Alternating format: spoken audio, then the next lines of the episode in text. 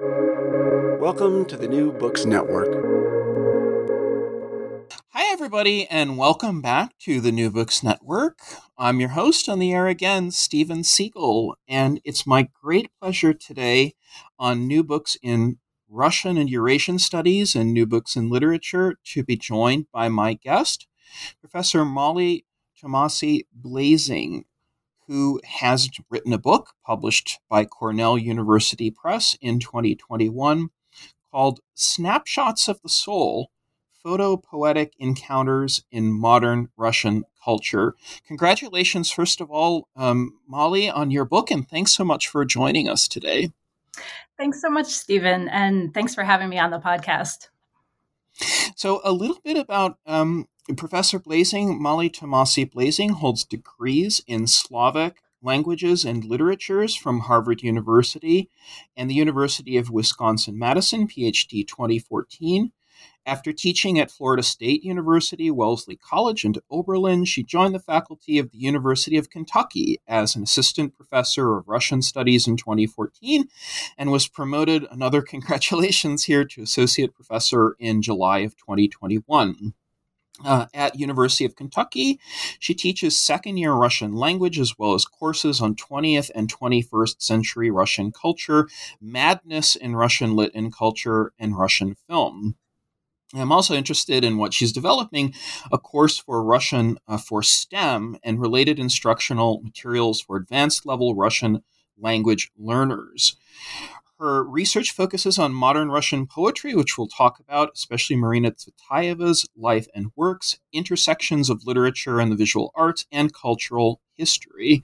And her other many um, interests include Russian cinema and contemporary theater and political performances.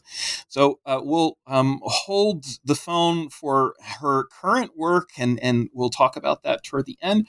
But I want to focus as much attention as I possibly can uh, on the book today, Snapshots of the Soul photopoetic encounters in modern Russian culture. So, my first question is a question for, for everybody, and this is the origin story. What motivated you to write the book? Thanks. That's a that's a great question. So the this project emerges from my uh, the dissertation I wrote at the University of Wisconsin under the direction of David Bethea, and I was really fortunate to have um, outstanding training there at Wisconsin as a poetry scholar. And so the, the project emerges from some encounters I had with photo poetic texts kind of early on in, in graduate school. Um, one thing that comes to mind is I read Emily Klenin's uh, outstanding book on the late the late 19th century post Pushkinian poet Afanasy Fet. And she writes about how Fet is one of the first generations of Russian poets to sort of have his photograph taken and to be immersed in this new kind of cultural phenomenon of photography. And so I, I started thinking about how, you know, this question of how the development, the emergence and development of photography in the late 19th century and into the 20th century and through the to the present day has shaped poetic writing, how it changes how we see ourselves, you know, giving us a new method for self conception. Um, it, it offers a new way of archiving personal histories and, and larger histories. And I think it gives us a new relationship with memory um, and, and how we conceptualize the passage of time. And many, many um, photo theorists write about how photography forces us to sort of encounter our own mortality and and make sense of death in a new way. So that's certainly something that comes comes into play in in my book. Um, and another another project I worked on early on was about the Polish poet Wisława Szymborska, who has this really moving poem about September 11th.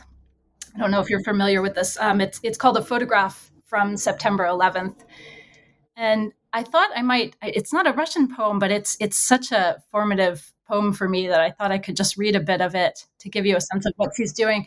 And I think what's powerful about this is the way that it it heightened my attention to what um, to the paradox of what or the problem of what photography can do that poetry can't, and what poetry can do that photography can't. And this is an important part of the thesis of my book: is this the way that photography poses a challenge and almost a threat to the poet Um, but Szymborska does something really interesting. So she's thinking about this photograph from September 11th, this kind of iconic image of bodies falling from from the towers.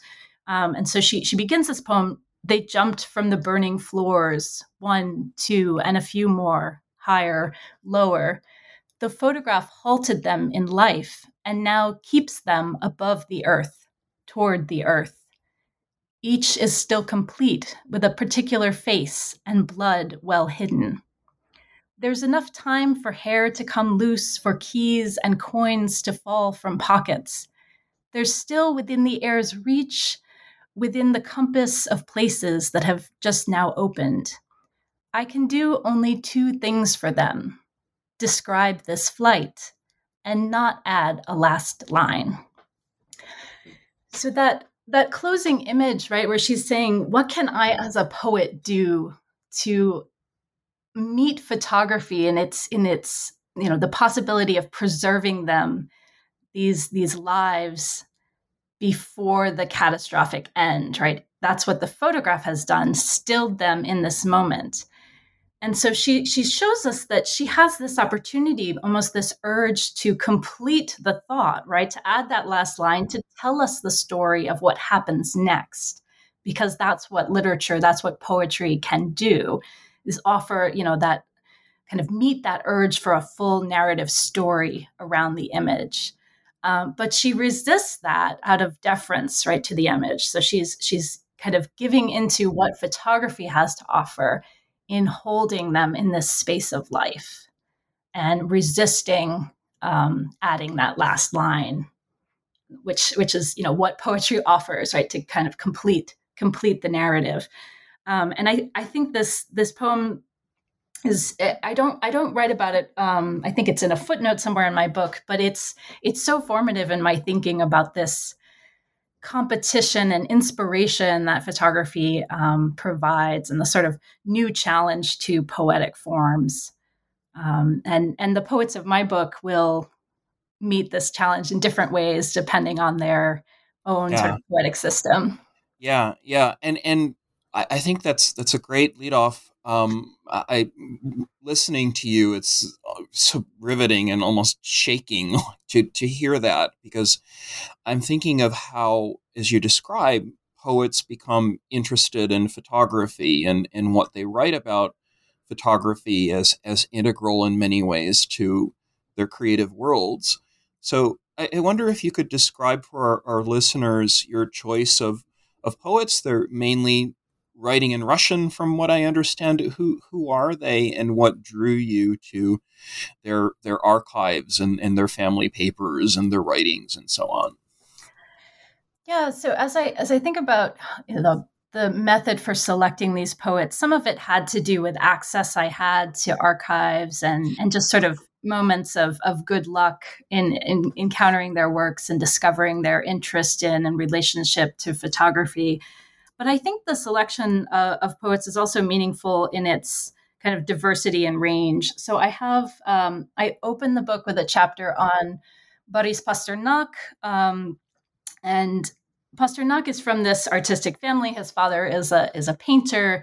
His brother is an architect and a passionate photographer. And Pasternak himself, Boris Pasternak, is drawn to um, all the new technology of the time. He's interested in photography, he's interested in cinema, you know, he's he's interested in philosophy and, you know, sort of the philosophy of light and motion and um, he's got a lot of interests and he's a he's a writer who writes a lot with and through and and about photography. And then paired with him is uh, in the next chapter is marina tsvetaeva. So she's a contemporary of pasternak's they both um, have you know, fathers who are connected to the art world. So Marina Tsvetaeva's father, uh, Ivan Tsvetaev, is the founder of the what is now the Pushkin Museum of Art in Moscow. Both of their mothers are pianists. They have these kind of um, parallel lives, but much of Marina Tsvetaeva's um, creative life happens in immigration. So she leaves after um, after the Civil War. So we have these, you know, kind of parallel experiences of um, Soviet history, but one happening in Russia and one happening primarily in immigration.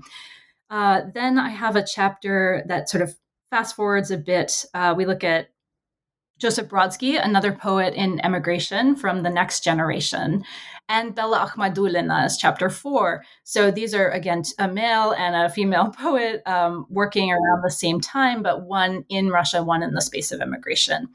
The other thing, though, that um, I think is interesting about that selection of four is that in the case of Pasternak and Brodsky, so Brodsky's father is a naval photographer. And, and as I said, Pasternak also is kind of, these are predictable uh, themes. We expect Pasternak and Brodsky to write about photography because of their biographies and their sort of creative orientations.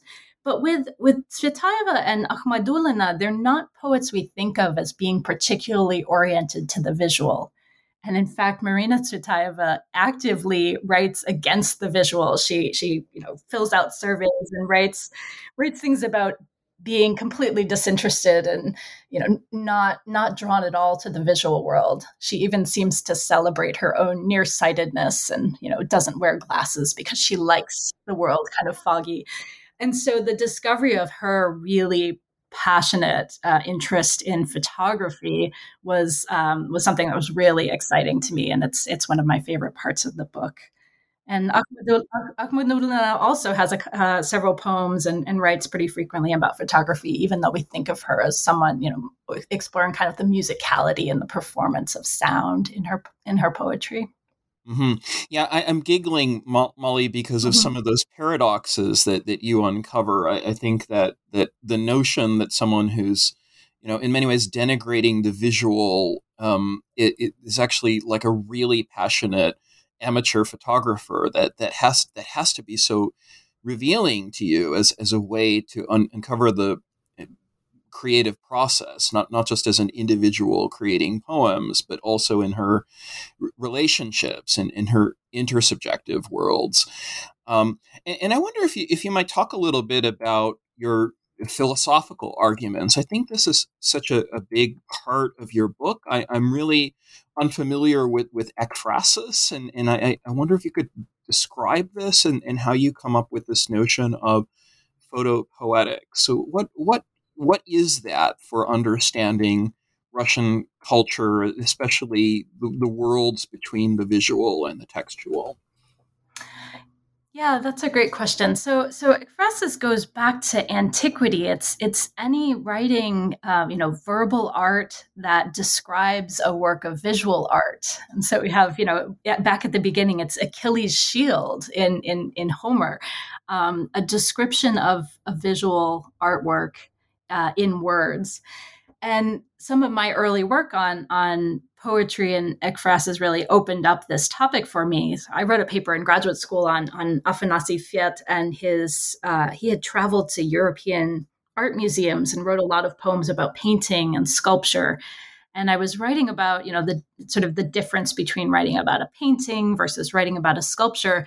And I came upon a, a poem that he wrote about a photograph of Tolstoy's wife and it's a completely different poem. He's you know it's bringing up different issues for him where we can see him kind of contemplating how this image of Sophia Tolstoya is is you know a younger version of her. And it's not the same as the woman that he's come to know as a close friend. And he's looking kind of imagining himself aging as well and comp- uh, contemplating this this uh, photograph. And so i think there's something different that happens with poems about photographs and photography.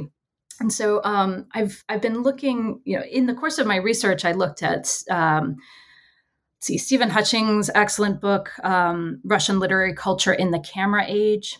And this book explores how, uh, primarily, how prose writers in the 19th century are writing about photographs and can see this sort of menacing kind of presentation of the photograph as as you know supposedly coming from life but yet distorting the image and somehow disrupting um, the the culture. And so you can you can feel this kind of palpable threat of of the photographic uh, vis-a-vis literary culture.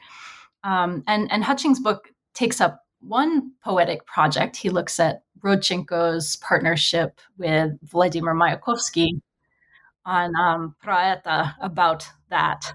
This um, this long poem that's illustrated with photo photo collage, Um, and and there's a there's quite a lot of work when we think about photography in Russian literary culture. We think about illustration, we think about Nabokov's Speak Memory and the photographs that are incorporated in in that novel, um, that intersection of text and image.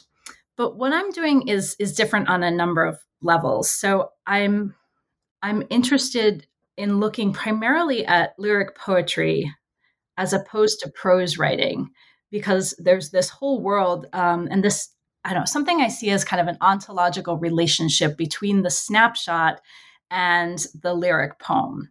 They're they're compressed um, they they are framed in a particular way. The way that we carry a photograph in our memory or in our wallets can be the same as we sort of carry a, a poem in our memories and um, in, in on our person um, so i think I think there's something that connects lyric poetry with the photographic snapshot that's that's worth exploring.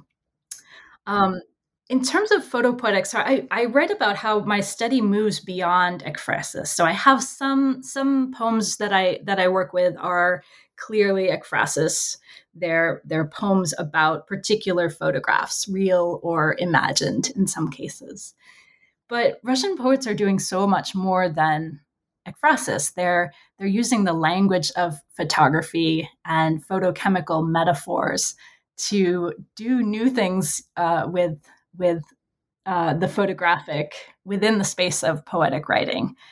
And so when I talk about photopoetics, I'm looking at what what qualities of the photographic, you know, sort of the instantaneous snapshot, the way it recalls mortality, um, you know, these new self-conceptualization, thinking about memory and and loss and love, all of these themes that that work with there's something about the mechanics and and the metaphor of photography that that enters the space of uh, Russian poetic writing in in really special ways.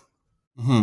Yeah, I, I'm I'm drawn to the the points that you make in shifting away from realism, let's say, or neorealism, the photogra- photography as historical or documentary verisimilitude, as, as, as you describe it, more toward. I don't know if I'm I'm making a generalization here, but more toward light and water and the dark room and the workshop and the and the studio. And I wonder if you might talk a little bit about where photography fits with Russian and later Soviet avant-garde. You, you mentioned your choice of two poets who are who have stayed and two who are part of the emigration. So, um, could could you deal in maybe some specifics about the work of, of Pasternak and Tsvetaeva and Brodsky and so forth, Akhmadulina? What, what is it in their poetry that that you see as as recovering that world beyond documentary recordings of the everyday? Yeah, so I I think it works it works differently with each poet. Um, so Pasternak is really interested in in um, technology, the technology of photography. Um, so he he doesn't write much about still photographs. He writes uh, against portraiture quite often. He's very dismissive of his own likeness in photographs and and the likeness of you know people he knows. He he's very critical of of the photographic portrait. Yet, what he's passionate about is the is the technology, the sort of process of striving to capture uh, something taken from life, you know, a, a, moment from the natural world, but he doesn't want to put it in still framed, uh, frozen form. He's resisting that and opening up this possibility of kind of an eternal um, process, you know, a technology for capturing the ephemeral and the uh, and and the natural world. Um, so we could see this in a in a poem like uh, mirror, Zerkala. This is a great example of this, where he's writing about uh, it's a scene where there's a reflection of like a windy kind of um, very active world outside the room, and it's being reflected in a mirror. Um, this tall, this tall mirror, uh, trumeau, um, that's that's standing in the room, and so there's this ecstatic sort of uh, narrative voice that just keeps being surprised by the fact that the the swinging of the motion of the outside world that's captured in the mirror reflection doesn't break the glass uh, of the mirror right it's so it's so dynamic uh, and he even at one point has the mirror covered with collodion. Um, he says it, it seems as if it's all covered in collodion and uh, um, And it's not not just the mirror, but even the world outside. So he calls up this sort of photographic process for um, this this liquid that's poured onto the the glass plates to make them photosensitive, sensitive to light before they're loaded into the camera. And so he sort of does that to the whole world, the mirror and the and the room, um, and and calls you know calls up the photographic, um, but but yet doesn't give in to that you know the snapshot the the fixed image but uh, keeps the world in perpetual motion that's a great a great example. I wanted to just stop for a moment and pause over that because it the first chapter uh, you call on Pasternak's poetics of photography illuminating consciousness and I, I love your focus on on motion and the forces of nature. I, I think this is this is so important um, in in getting beyond the still life, as you say, and, and seeing his some of his technophilia. I, I, wonder if I could just like ask you a factual question. Was, was it absolutely true that Pasternak resisted um, photos of himself? I mean, he he seems to have like not thought of himself as photogenic. I was I was kind of surprised by that in reading it in your book. Yeah, I, I, dug up lots of lots of examples where he's he's very self critical um, and and you know sort of almost disgusted with his own image, saying you know several times that he that he looks like a cretin or a gorilla in in photographs. Um, but it's not there. There are instances where Pasternak um, characterizes or he he writes about what makes for a rare good portrait. Um, and and so one of the uh, Cornell did a beautiful job with the il- illustrations in this book. And there's a full page illustration of a photograph, uh, one a rare photographic portrait that Pasternak liked. It's from 1924, and it's uh, it's he's standing and um, his his wife and his young his baby son are are there in the photograph and he he writes to Tsvetaeva about this moment and what it is that makes for made this such a good portrait, why he turned out well.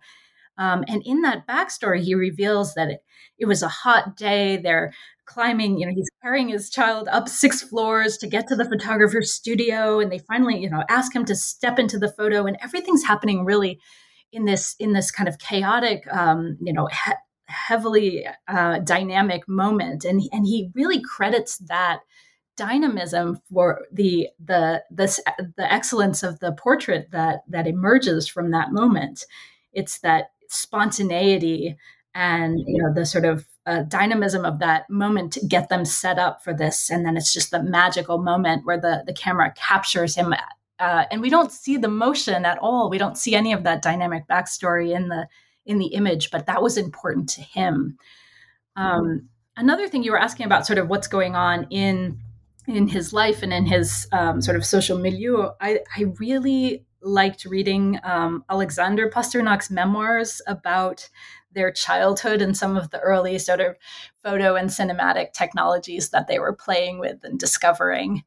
Um, and and there's a there's a passage where they talk about uh, discovering sort of these photographic flip books that their uncle had sent. Ah, yes, yeah, yeah, I could, yeah. I could just a, Say, a bit of this. Uh, please, yeah. Say a word about that. So this is Alexander Pasternak, Pasternak's younger brother. Um, in his his memoirs, talking about this moment where they discover and sort of dissect the the photographic flip books and make discoveries. Boris makes discoveries about the nature of photography. Um, so I'll just read a bit from this. Uh, Boris was determined to master the secret of the albums. We used to study individual photographs for hours, particularly amazed by the inc- incredible pictures taken mid action. Gradually, we worked out that each photograph differed from the next in some imperceptible detail, and that if you skipped several pages, the difference became obvious. In the end, we came to the conclusion that everything in nature acted the same way as we saw here. There was an uninterrupted chain of infinitesimal moments, a small number of which had been caught by the camera. Boris made this discovery, which had a truly overwhelming effect on us both. Later, it also helped us to imitate the early films we saw for our younger sister's entertainment.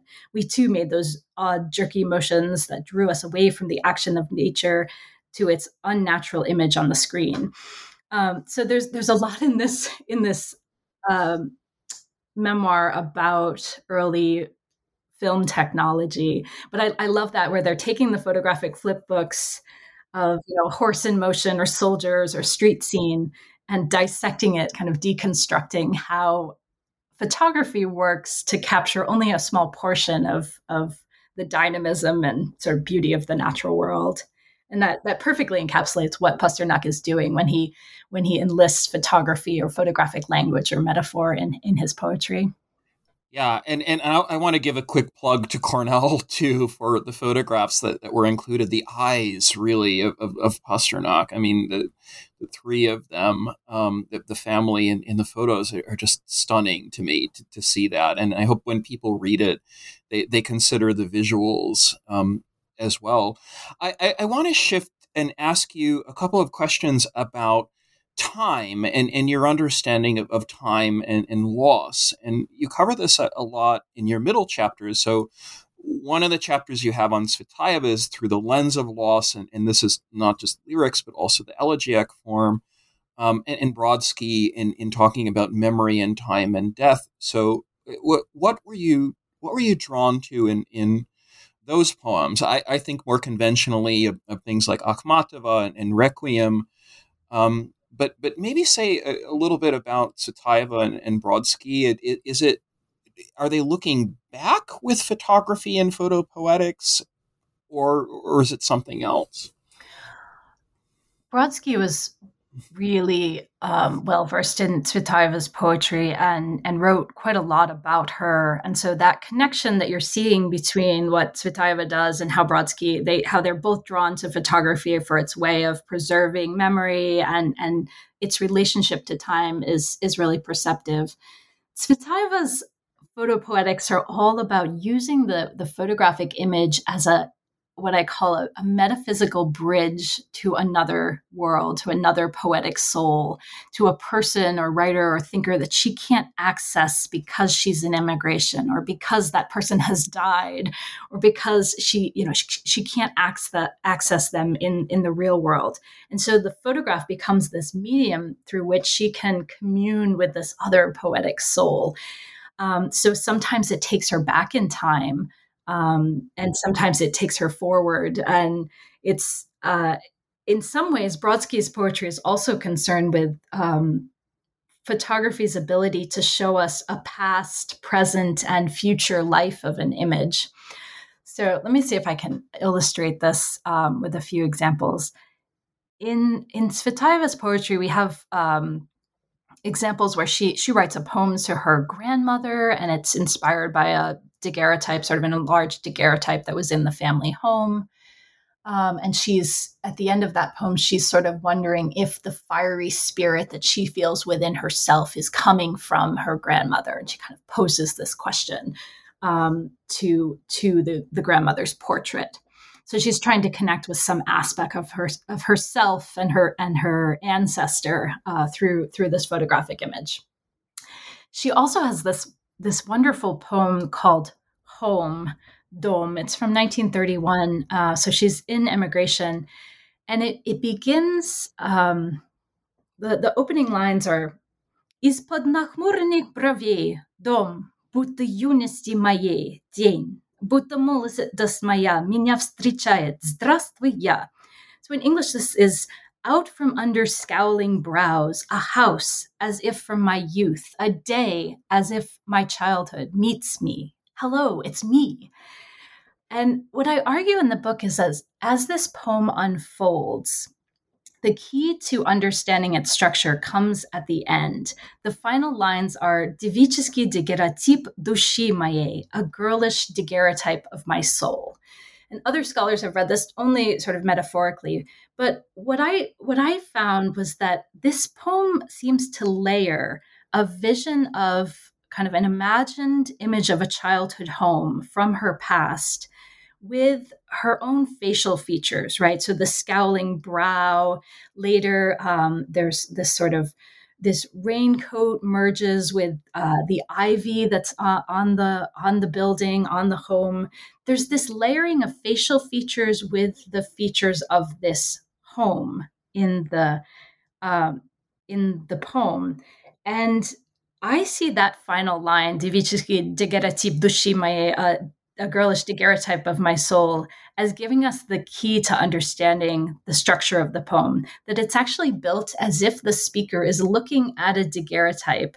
And daguerreotypes were, were these highly reflective surfaces. So when you look at a daguerreotype, you're almost always looking at the image that's there, but also your own face kind of layered on it. It becomes sort of, uh, Oliver Wendell Holmes called it a mirror with a memory. right. Um, right. So, mm, yeah. yeah. So mm-hmm. my research revealed that Tsvetaeva knew, you know, daguerreotypes were old technology by the time that she's growing up, but they had them in the museum, her father's museum. They had them in the family home. She had held a daguerreotype and knew what it looked like. And so she's she's you know layering her her mem- a memory of the past with her own sort of self image uh, in its contemporary development um, and I think that's such a such a magical example of of photopoetics, right? This isn't about a real photograph, and it's not about taking pictures, um, but she's using this photographic technology and its aesthetics to build a, a poem that layers an image of her past with an image of her herself in its development. Um, later, photography becomes a part of her compositional process. So you talked about um, death and loss and, and memory and recovery. Um, in in 1934, she she lost um, a good friend of hers. It was this young aspiring poet who lived near the Par- near Paris, um, not far from where she was living with her family. His name was Nikolai Gronsky. He's a Russian emigre, and he's much younger than Tsvetaeva, but they had this really vibrant friendship. They would go for long walks, and she credits him with teaching her to use a camera um, early in their in their friendship. And so we have some letters where she says you know come let's go for a walk. We'll talk about pasternak and you can teach me to use my camera. Um, and this is a time in the 30s when she becomes really um, enamored with photography and becomes very active and describes staying up all night developing photographs and you know she's sending them and she's marking them you can see in the archive she'll write on the back of some photographs birigi right? Like hold on to this. Keep this one safe right? This one matters. Um, and so after so Gronsky dies in this like accident or it's a possible suicide we don't really know in um, in November of 1934 so she had been out of touch with him, but when she learns about his death, she goes to the apartment where he lived uh, a month, a few weeks later, and I think she was probably there with his his parents or his father. And she does an interior photographic study of his uh, apartment room. So it's a you see his writing desk, you see a cabinet full of books, you see a bed, there's an icon on the wall. It's an, you know, an interior photographic study of this place where he lived and everything that he left behind. At the same time, she's writing a poem, uh, an elegy to Gronsky, and she um, she's on this search, trying to like find some remnant of his of his soul, of his persona. And what I found uh, in discovering these photographs in the archive in Moscow is that the images that we see in the poem, a very well known um, cycle of poems, are, are coming in many ways directly from these photographs that she took around that time. Um, so the poem opens with an image of his writing desk and his chair, and we see that in, in the photograph. So my book in that part of the chapter makes an argument connecting these these images, but also the search, right, in the earthly realm for some aspect, something that remains of his soul. And it doesn't come in the photographs, and she doesn't get it in the poem either. Um, so, so in the end, she concludes that the in the poem that you know where we, where the memory and and legacy of of this lost friend and poet really resides is is within us. It's within you know uh, the things the writing that the person has left behind and in the memories of the living that that are carried forth Um, and one of my favorite moments from researching this was was discovering there's a there's a double exposed image there, and it looks like it's the, a piece of the desk. But when you turn it and sort of look at it through a, a magnifying glass, you can see there's a there's another there's a person there. And I remember being in the reading room in uh, in Moscow of this archive, and just it was as if I saw a ghost. there's this picture, and it's and it's Tsvetaeva. She is she's captured in this eerie kind of ghostly double exposed image um, that you can that you can see in the book um, and it's a way that she's almost inserted herself into that space and um, you know really brought in a, in physical form the way that her that she is going to be an active part of preserving the memory of of this this lost friend and poet yeah, I, am interested, Molly. You know, throughout the text and in the overlaps, as you say, um, in in talking about photography as as loss or or a snapshot or memento mori, it, it seems in many ways that a lot of the lyric poets that that you've chosen are talking to each other, I, I, and I, I think you know in some ways Akhmadulina is talking with Akhmatova and so forth, and I, I, I wonder you know how you begin to see this in terms of late Soviet culture. And this is more of a question about visual culture and, and, cultural anthropology. A lot of the mistrust or distrust that, that had existed from the Stalin era toward doctored photography. Um, how, how does the shift happen later on, let's say, into, into the world of authenticity? I don't know if that's a if that's a bad phrase. I don't think you use mm-hmm. it. But uh, I mean, certainly there are a lot of lyric poets who, who are seeing photography as, as a way into this this zhiznetvorchestvo, this sort of life creating interior world. And I, I wonder if there comes a point in when they're talking to each other where, where photography changes shape or if it gets old or if it's replaced by something else. How, how do you see that, um, especially for Akhmadulina, because she's, she's got a different kind of creative approach to it? Yeah, that's a great question. Um, I would I would point listeners to some work um, by Jessica Werneke. She she writes about photo clubs, these like photo krushki that were happening in the post-war period, and this kind of re- resurgence of interest in photography. So the materials become more widely available and and less expensive, and these photo clubs, um, you know, pop up everywhere. And so people suddenly are embracing photography as this you know this kind of new uh, new wave of interest in in the photographic and experimenting with uh, photography but also just you know archiving their own sort of families and, and lives. For Akhmadulina part of you know so much of the the Shestidesiatniki, right the the writers of the 60s generation their their job is to go back and recover um, the texts and the memory and the legacies of these these poets that were repressed in the in the Stalinist era. And I, I think the way that Ahmad, Akhmadulina approaches this through the photographic is really interesting. So she has she has a poem uh, that's you know clearly a ekphrastic work, right? She's she's writing about a photograph of Akhmatova and and describing it and really you know giving um, giving shape to Akhmatova's you know past and she becomes this um, Akhmadulina come, becomes this almost time traveler where she she knows yeah, the, that's the a great description. Yeah sorry yeah. and she knows what's coming next. Um, so she looks at the oh there's an essay she writes about a photograph of of some people at a picnic in in 1913 and and she you know she knows that World War One is coming and everything is going to change. And she feels this need to somehow tell them, right, to telegraph back into the past that you know to let them know, or maybe she shouldn't let them know, right? This is her, this is her sort of dilemma when she looks at old photographs of the past, wanting to somehow intervene and and change and change the outcome. Um, and I think for me, the most fascinating part of of her experiment with with photopoetics is the poem that she writes about a photograph of Mar- Marina Tsvetaeva uh, that seems to be taken in it was taken in Yelabuga right before Tsvetaeva committed suicide.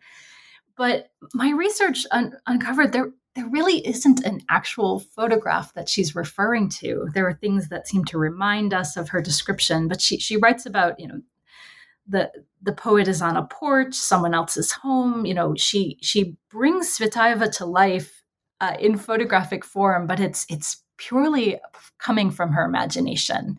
And I think calling on the photograph to sort of give some authenticity to this narrative allows her by the end of the poem to kind of recast the, the story of Tsvetaeva not only as a tragedy but as something that that we can you know carry into the future and see in a different way not only as a tragedy but to kind of celebrate her her her the poetry that has that has lived on um, and and so to use to construct from her imagination a photograph of Tsvetaeva in her final days uh, becomes this powerful tool for kind of recasting the narrative of what we should remember about Tsvetaeva's life. Not only those final moments, right, but so much uh, that she brought to the world of Russian poetry that Akhmadulina and her generation are able to access and kind of recover uh, in that in that late Soviet period. Yeah, it's it's one of my chapter chapter favorites. Um, in your chapter four, you have a, this chapter called "Poetic Mothers" in the photo frame, and it really is a Herculean task that Akhmadulina takes upon herself. She she's Mima is trying to reconstruct, as you say, all of these unstable biographies and and histories and the histories of, of the great poetesses of the 20th century, Akhmatova and Tsvetaeva. I, I think it, this is, is, such an important part of your um, in book in, in writing about photography and photopoetics. And, and, and I did want to ask you a question about the others that, that you then move to toward the end of the book. So um, you move to the contemporary scene, and, and I'm, I'm thinking of, of Bitov, um, recently died in, in 2018, but you feature in your last chapter Arkady Dragomoshchenko and Andrei Sen-Sen'kov. And could you say a little bit about their works and how they're recon- reconstituting photography, maybe even beyond the analog to the digital world? Yeah, so things get very complicated in this in this kind of contemporary period. Um, the these are these are two poets who are themselves photographers and and poets, um, and they're they're doing ex- experiments with poetry and photography that that move us even further from from things that are recognizable in the in the previous periods. So um, I want to talk a bit about Andrei Sen-Sen'kov. This is this is a fabulous, really fantastic um, figure. He's he's a doctor. Um, he's a obstetrician um, he's mm.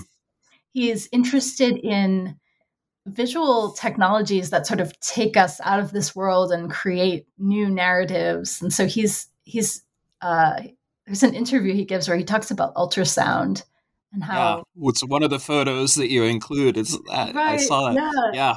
Mm-hmm. You know, ultrasound is sort of giving us access to information about bodies and and and stories and he has this urge sort of as a creative figure to sometimes rewrite want to rewrite these these narratives um, but as a photographer he his photographs and you can see this in the book some examples they're not recognizable as as things from this world um, they they they're almost like he's taking us into these kind of microscopic distorted places um, you see like drops of water and and other worlds that are constructed through his photographs, and um, it's it's a bit hard to explain without some images. Um, and then his poetry uh, about photography tends to be these small, um, m- these miniature cycles of poems uh, written in blank verse. And one of my favorite examples is he discovered a set of photographs by the New York photographer John Glassie. John Glassie mm-hmm. has this whole book. It's called uh, Bicycles Locked to Poles and all of the photographs in this in this book are taken in his you know east village neighborhood and it's just bicycles that are locked to poles in like various states of disrepair that have been abandoned and for Sen-Sen'kov, like someone who is um, interested in in themes of sort of everyday trauma and violence in urban spaces. This became uh, really inspirational images for him, and he wrote a cycle of poems uh, about these these bicycle photographs, um, and it has very little to do with bicycles. Um, Sen-Sen'kov's opening up sort of other worlds, just as he does through his his own photographs. Um, and so, bringing us, you know, these these kind of hybrid texts about you know childhood memories and and violence in the world um, and it's it's really something you have to kind of see and, and experience um, together but it's, yeah. it's a complete it's a complete change from what we what has come before you know really pushing the bounds of what poetry does and what photography can do and and how they can send us into what I describe as and, and this is coming from Walter Benjamin, right? This this idea of the optical unconscious. Bring, mm-hmm. you know, that photography gives us access to something that that is beyond what we what our vision can can sort of retain um, and so poets like like Dragomoshchenko and Sen-Sen'kov are really exposing the limits of human vision and the possibilities that photography and and poetry uh, have for for taking us out into the unconscious realm. Mm-hmm. Yeah, I, I, look at it, and this is completely subjective and probably way off, but I, I think of it as the body of the bicycle, and and in many ways, you know, with my own gaze looking upon it, I, I think it becomes a meditation on on harm and abuse and violence and all these brutal things within an urban space. And I'm, I'm drawn to the photograph in, in that way. And, and I think drawn to the lyrics um, in, in a similar way and in the recent past. I, I think that this is a, really you know sort of important way of, of under of understanding the limits of language and the limits of experience and, and the self but that's my voiceover and i could be completely wrong oh i think that's uh, i think that's a beautiful interpretation i think it, it really does make sense with with with Sen-Sen'kov's kind of larger aesthetic and his his creative project absolutely yeah, um, um, Molly. So we're running um, short on time, and I want to make sure that that we talk a little bit about um, your work in the context of, of other authors and, and books, perhaps that you would recommend. I, I mean, obviously, you've got some big figures like Susan Sontag and, and Benjamin in their writings about photography, but maybe you know, tell us a little bit of, about what's what's interesting to you um, as uh, someone writing and, and, commenting about photo poetics and, and the visual arts and um, what what would you suggest for our listeners here at New Books Network to read?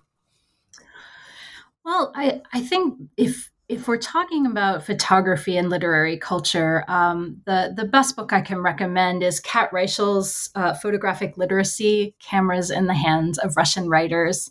Um, Kat is a, a, friend of mine and a colleague, and and she's doing uh, she's done brilliant work on Soviet author photographers. She she works with prose writers. I work with poets. Um, but this book, uh, Photographic Literacy, came out from Cornell in 2018, and I mm-hmm.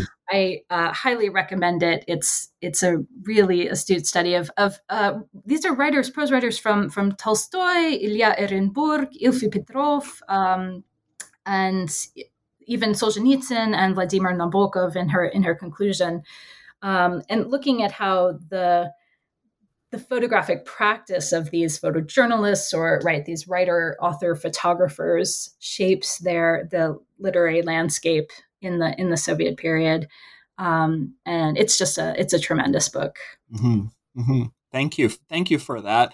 And in terms of, of your sources i guess for others um, who are listening to this who are interested in russian literature and in culture I know you managed to go through go to a lot of archives and through a lot of uh, papers for these writers. Could, could you just say maybe a couple of words about about that? I know this must have been a huge challenge through COVID to to finish a book, but um, in in terms of what you might recommend for for others to research in this field. Sure. Um, yeah. The fortunately, most of the archival work that I did uh, happened well before COVID. This is a project that I started in, in grad school and I've been working on for over a decade. So COVID really coincided with finishing it up and uh, going through proofs and that sort of thing. Um, I I really admire um, the well. The Beinecke Library has the Brodsky Archive, the American Brodsky Archive, and I had a wonderful experience there. Um, mm-hmm. It's a it's a it's a really comfortable place to work, and um, the Brodsky Archive is is an incredible resource. I was able to find draft notebooks of of some of his poems uh, that really brought together uh, and, and, expanded what what I was able to write about in in some really exciting ways. Um, and I think that's just an incredible resource. And it's you know it's here in the states, and there's a lot of support for for traveling there. Um, and I I'm always grateful to uh, RGALI, the the uh, yeah. Russian Literature and Arts Archive in in Moscow, and the Tsvetaeva House Museum has you know incredible resources. So those those two places have been really important in my in my work, and feel really fortunate that I've had the opportunity to work with uh, colleagues there and to use those those incredible resources. Fantastic. And so the real final question right now is mm-hmm. is to ask you what you're interested in now. So um, this book came out in July of 2021 with Cornell, and so I understand that you're interested in Anastasia Tsvetaeva. Could you talk a little bit about your current interests? Yeah. So in my work on Marina Tsvetaeva, I've had a chance to meet um, you know so many dedicated uh, Tsvetaeva scholars from from across Russia and get acquainted with the museum staff from all of these different museums that are connected with the Tsvetaeva family. And um, I several times got, got to meet Olga Trukhacheva, who is Anastasia Tsvetaeva's granddaughter. Um, so this is, you know, Anastasia Tsvetaeva is the sister of Marina Tsvetaeva. And there's um, Anastasia Tsvetaeva was was a an important Silver Age writer, and I think what what's really impressive about her her life and her body of works is that she she lived an incredibly long life. She lived to almost a hundred. So she she has mm, you know, had experience writing in in pre-revolutionary Russia, and then throughout the Soviet period, she uh, survived the Gulag. She lived in uh, eva- in in evacuation during the war, just uh, and and lived till her late nineties um, into the post-Soviet period. Um, and she has a, a large memoir um, that talks about her her childhood and about growing up in this in this artistic family and it's one of the primary source texts for our understanding of Marina Tsvetaeva's early life.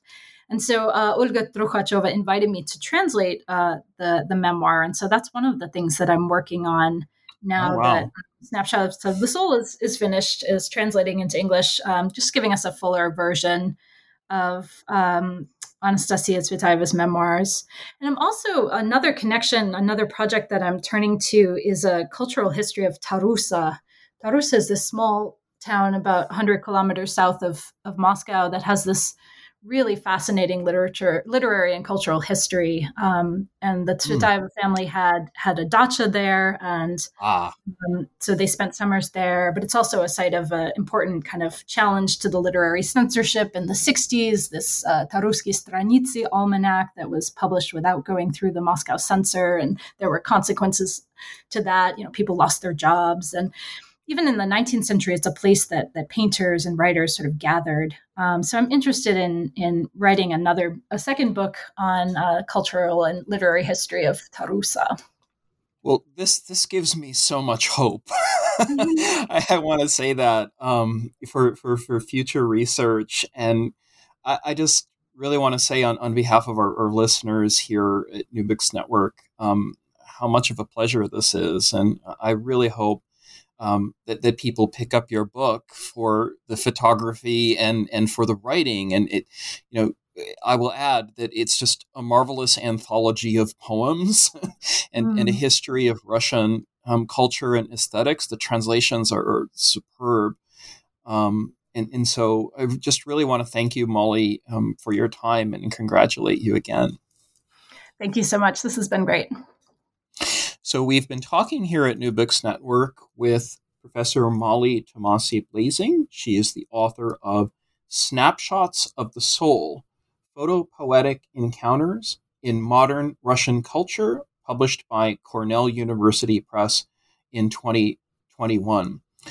And I'm your host, Stephen Siegel, here at New Books Network. Until next time.